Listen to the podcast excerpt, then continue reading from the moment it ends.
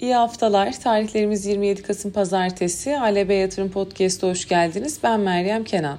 Türkiye Cumhuriyet Merkez Bankası politika faizini beklentilerin üzerinde 500 bas puan arttırarak %40 seviyesine çıkarırken karar metninde parasal sıkılaşma adımlarının kısa zamanda tamamlanacağı mesajını verdi.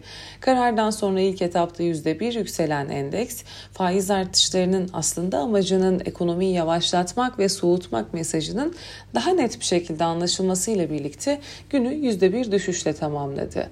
Genel olarak bir önceki kapanışa göre haftayı endeks %1.36 değer kazanarak 7959 puandan kapattı. Tabi artan politika faiziyle birlikte mevduat faizlerinin daha da yukarı çıkarak borsaya rakip olacağı beklentisi borsayı baskılıyor.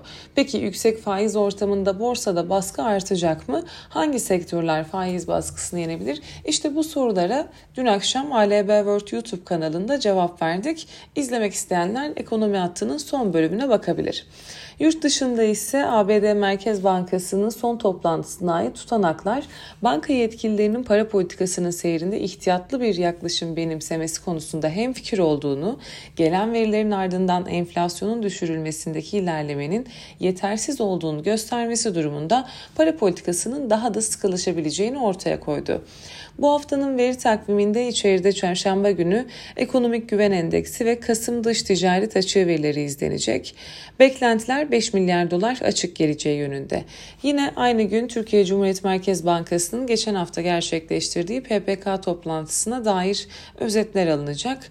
Cuma günü ise imalat PMI verisini alacağız. ABD tarafında çarşamba günü 3. çeyrek büyüme verisi ve 5 kitap raporu alınacak. Perşembe günü ise çekirdek PCE verisi. En son yıllık %3.7 olan veri Fed'in %2 olan enflasyon hedefinde aslında dikkat ettiği verilerden biri. Cuma günü ise ASM ve imalat PMI verisi alınacak.